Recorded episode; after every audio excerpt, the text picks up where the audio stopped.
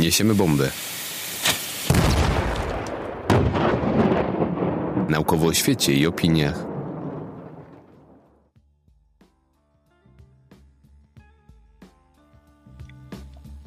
Ten odcinek miał być o czymś zupełnie innym. Mianowicie o technikach definiujących społeczeństwo. Na szczęście przyjdziesz na to czas, choć później, ponieważ nie wsmak mi jakkolwiek nie odnosić się do tego, co dzieje się aktualnie w naszym kraju. Nauka powinna być czujna i komentować rzeczywistość. Od tygodnia mamy masowe protesty, które wybuchły w związku z orzeczeniem Trybunału Konstytucyjnego wobec działań rządu, nie tylko w odniesieniu do kobiet. Gniew, gorycz i złość nie tylko są słuszne, ale i racjonalne. W tym odcinku osadzimy aktualne wydarzenia w, w, kontekście pewnej historii, która zbyt często stanowi polityczny oręż. Mianowicie porozmawiamy o jej końcu. Końcu historii. No dobra, zacznijmy zatem. Cofnijmy się mniej więcej jedno pokolenie wstecz, czyli jakieś 30 lat.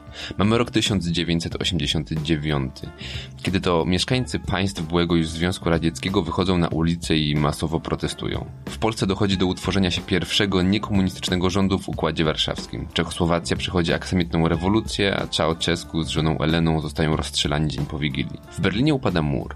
Strumień ludzi płynie na zachód, a tak zwana żelazna kurtyna, która podzieliła kontynent, zostaje rozerwana. W tym samym roku Francis Fukuyama, amerykański politolog, filozof polityczny i ekonomista japońskiego pochodzenia, publikuje słynny już esej pod wiele znaczącym tytułem Koniec historii. Przywołuje w nim poglądy Hegla, oświeceniowego filozofa, wedle których proces historyczny ma swój początek i koniec. Teza Fukuyama jest następująca. Wraz z upadkiem Związku Radzieckiego i przyjęciem przez, powiedzmy, kraje Europy Wschodniej systemu liberalnej demokracji dochodzi do tak zwanego końca historii. W związku z tym rodzi się pytanie zasadnicze. Cóż w ogóle miał on na myśli i co owy koniec miałby znaczyć? Dla autora liberalna demokracja oraz kapitalistyczny porządek gospodarczy mają być najdoskonalszym z systemów politycznych, bezpośrednio prowadzić do wolności. Jego zdaniem wraz z tymi systemami powstają instytucje, które miałyby niejako same z siebie bronić praw, które nazywa uniwersalnymi. Co warto zauważyć, Fukuyama studiuje na Harvardzie wraz z innym znanym myślicielem, Samuelem Huntingtonem, którego pewnie mniej lub bardziej kojarzycie z publikacji pod tytułem Zderzenie cywilizacji. Prezentuje on w niej tezę, że geopolityka po zimnej wojnie opierać się będzie na konfliktach zbrojnych, nie między państwami, ale między ośmioma cywilizacjami.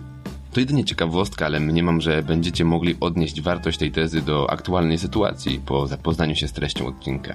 No dobra, wróćmy do meritum. Nie czas na naukową analizę argumentacji i metodologii obu myślicieli. To, co z pewnością możemy zauważyć, to fakt, iż myślenie to, to znaczy o końcu historii, jest dziś powszechną narracją. Jako banalny mechanizm tłumaczyć ma współczesny świat, ale też tłumaczyć przekonanie o wyższości czegoś, co nazywamy kulturą Zachodu. Wedle tego rozumowania Europa, a zatem i państwa, które niejako należą na nowo do niej od 1989 roku oraz Stany Zjednoczone wraz z Australią stanowią Zachód, który zakończył już swój rozwój i jest ostatecznie wolny. No i wiadomo, rozwinięty. Od teraz możemy mówić innym, jak to zrobić, bo przecież posiadamy już tę wiedzę. Przykład? Nie powinniśmy interweniować w gospodarkę, ponieważ to zamach na wolny rynek. Ale interwencja w Iraku jest już kwestią bezpieczeństwa narodowego, ponieważ zagrażają nam, no i przy okazji przecież możemy im pokazać demokrację. No wiadomo, trochę przesadzam, ale liczę na wyrozumiałość, wszak chodzi tu tylko o mechanizm działania. Do tego momentu pewnie wszystko wydaje się fajne, spójne, atrakcyjne i w ogóle ciężko się z tym nie zgodzić. Z jakiegoś powodu jednak coraz więcej osób zaczyna obawiać się o demokrację. Fasada pewności, wzniesiona przez podobne przekonania, zaczyna powoli kruszyć. Niepokoją nas informacje o zamachach terrorystycznych, których de facto jest coraz mniej. Rosyjskie trole i ich ingerencja w wybory, Cambridge Analytica, niektóre pomysły Trumpa w Stanach, protesty przeciwko rasizmowi, zaniechanie w sprawach ocieplenia klimatu i długo by jeszcze wymieniać. Oczywiście, możemy powiedzieć, że postęp technologiczny wszystko wyrówna. To niejako przedłużenie myśli o końcu historii. Taka soteriologiczna koncepcja, która opiera się mniej więcej na czekaniu na zbawienie. Już nie przez Boga, ale przez naukę. A w sumie technologię, bo to nie do końca to samo. Inni mówią o tym, że młodzi ludzie przesadzają, bo wszystko mają, są nadwrażliwi i roszczeniowi. Mamy także pomysł na coś w rodzaju powrotu do jakiejś tam tradycji. Każde państwo miałoby wracać do swoich korzeni, czymkolwiek miałyby one być. Z tego powodu, że ktoś mniema, to znaczy opiera się na przekonaniu, iż są one po prostu lepsze. Poczucie stabilizacji, tak misternie skonstruowane, zaczęło słabnąć. To także idealny moment, by szukać wrogów, czyli innych, którzy są temu winni. I tutaj zazwyczaj mamy całą litanię zbiór grup społecznych, które łatwo obarczyć winą, gdyż są zbyt słabe i małe, by się bronić. Społeczność LGBT, uchodźcy, górnicy, rolnicy, pielęgniarki, nauczyciele albo i kobiety. Doskonale wiecie, co mam na myśli. Jedynie zauważę, iż niedawno za pośrednictwem telewizji państwowej mogliśmy dowiedzieć, że środowiska LGBT są, uwaga, cytuję, szpicą uderzeniową, są szkolone i finansowane przez miasto Warszawa, za granicę, przygotowane do burt, czy ludzie chcą władzy nad naszymi dziećmi i społeczeństwem. Koniec cytatu.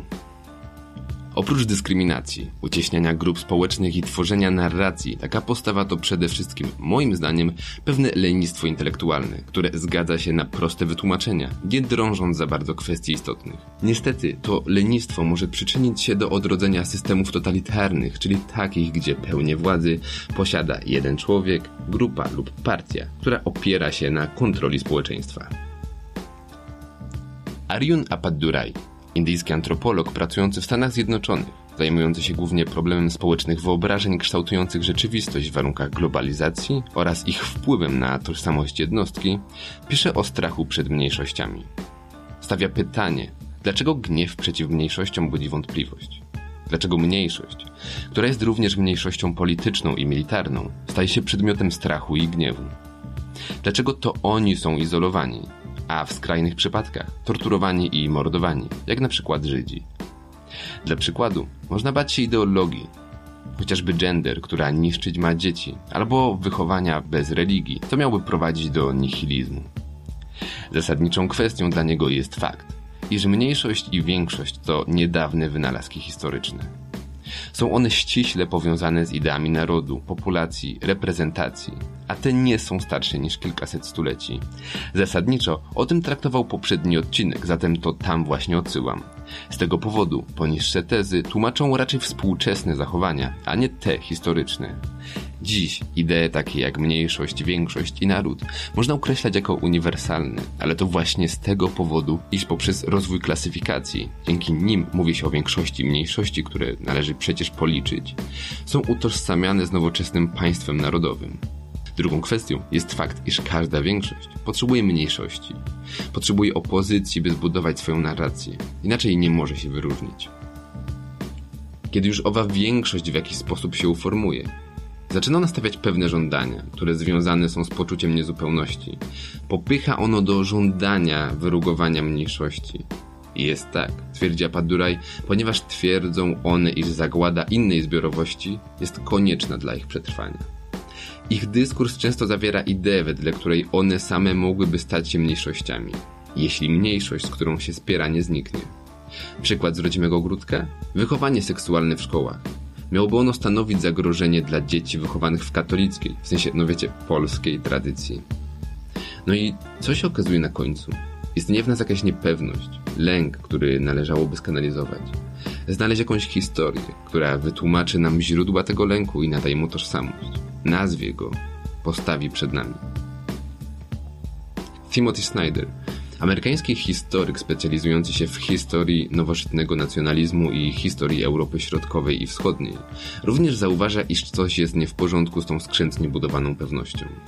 Ta historia, narracja o nieuchronności końca jest tylko kolejną historią, żeby nie powiedzieć bajką.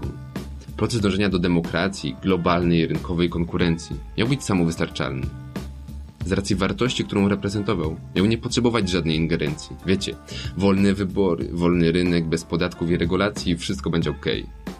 Nie musimy się już o nic martwić i troszczyć. Instytucje same sobie poradzą. Okazuje się jednak, że nie wszyscy mogli uczestniczyć w tym nowym, neoliberalnym dobrobycie. Snyder pokazuje, że ta luka wypełniona jest przez tak zwaną politykę wieczności. Dąży ona do wywołania kryzysów i budowania narracji, które opierają się na emocjonalnych manipulacjach. Po, przykładowo Polacy często określają przedrozbiorową Rzeczpospolitą jako polską, co wskazywałoby, że była ona czymś podobnym do współczesnej Polski. Rosjanie z kolei uważają stulecia istnienia Rzeczpospolitej za bezsensownie stracone dla wschodnich Słowian, aż do czasu ponownego połączenia ich z Rosją. Cytując Snydera, istnieje różnica między pamięcią, czyli odczuwanym wrażeniem, a historią, czyli związkami, które możemy odkryć, jeżeli tylko chcemy. Zatem problem polega na świadomym kreowaniu fikcji politycznej. Jak pisze Snyder, niezwykłych historii i zwykłych kłamstw. To próba glejszlachtowania, czyli ujednolicania, przymusowego narzucania jednolitego sposobu myślenia. Takie zachowanie dąży do degradacji społecznej i intelektualnej. Dzieje się tak, Ponieważ decydenci polityczni, ci, którzy stosują politykę, o której mówimy, często wychodzą z założenia, że nie można pomóc całości społeczeństwa. Można jedynie strzec je przed zagrożeniami. Polityka ta ma bagatelizować osiągnięcia innych państw i narodów, ale za to wychwalać swoje, nawet jeśli osiągnięciami nie są. Te działania wykorzystują przeszłość, by nadać jej dowolny kształt, przyprawić bohaterstwem i stworzyć narrację, która nie musi trzymać się faktów.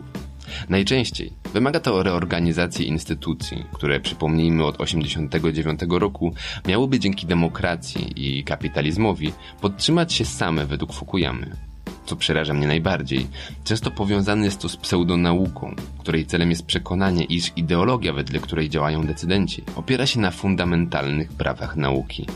Snyder chce pokazać, iż cały ten Zachód staje się wbrew pozorom bezbronny, a obywatele przestają brać odpowiedzialność, ponieważ żyją zarazem obietnicą, jak i historią końca historii. Jak to ma się do współczesnych wydarzeń? Mam nadzieję, że to widać. Nie chcę łączyć wszystkich kropek. Odpowiedzialność leży na każdym i każdej z nas. To nie kwestia historii, w którą wierzymy. Wszak nie chodzi tu o dyskursywność prawdy i zgrabne zabiegi retoryczne. Są rzeczy niepodważalne, jak wolność wyboru, prawa człowieka, poszanowanie umowy społecznej czy troska o, in, czy troska o instytucje. Każdy z nas ma dokładnie taki sam wkład w system, w którym przyszło nam żyć i który zarazem tworzymy. Jeśli zależy nam na praworządności, musimy podzielać przekonanie, iż każda jednostka jest równa i posiada równą jakość, stanowiąc równy wkład dla tego systemu. No i na koniec cytat z książki Timothy'ego Snydera. Droga do niewolności. Doświadczyć zniszczenia świata oznacza zobaczyć go po raz pierwszy.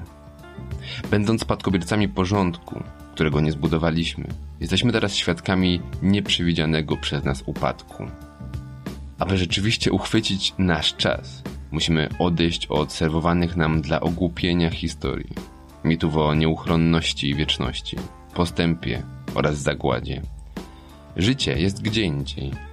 Nieuchronność i wieczność nie są historią, lecz koncepcjami w jej obrębie, sposobami doświadczania czasu, które przyspieszają pewne tendencje, spowalniając zarazem nasze myśli. Aby przejrzeć na oczy, aby przejrzeć na oczy, musimy odłożyć niejasne zwierciadło i zobaczyć siebie samych, tak jak widzą nas inni. Dostrzec rzeczywistą istotę idei oraz ujrzeć historię, którą tworzymy. Cnoty wyrastają z instytucji, które czynią je pożądanymi i możliwymi. Ujawniają się one, gdy instytucje te są niszczone. Historia utraty jest zatem jednocześnie propozycją odbudowy. Cnoty równości, indywidualności, sukcesji, integracji, nowości i prawdy zależą od siebie wzajemnie, a wszystkie razem od ludzkich decyzji i działań. Atak na jedną z nich jest napaścią na wszystkie, a wzmocnienie jednej umacnia resztę.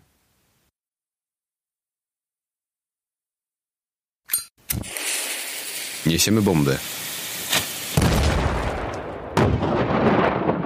Naukowo o świecie i opiniach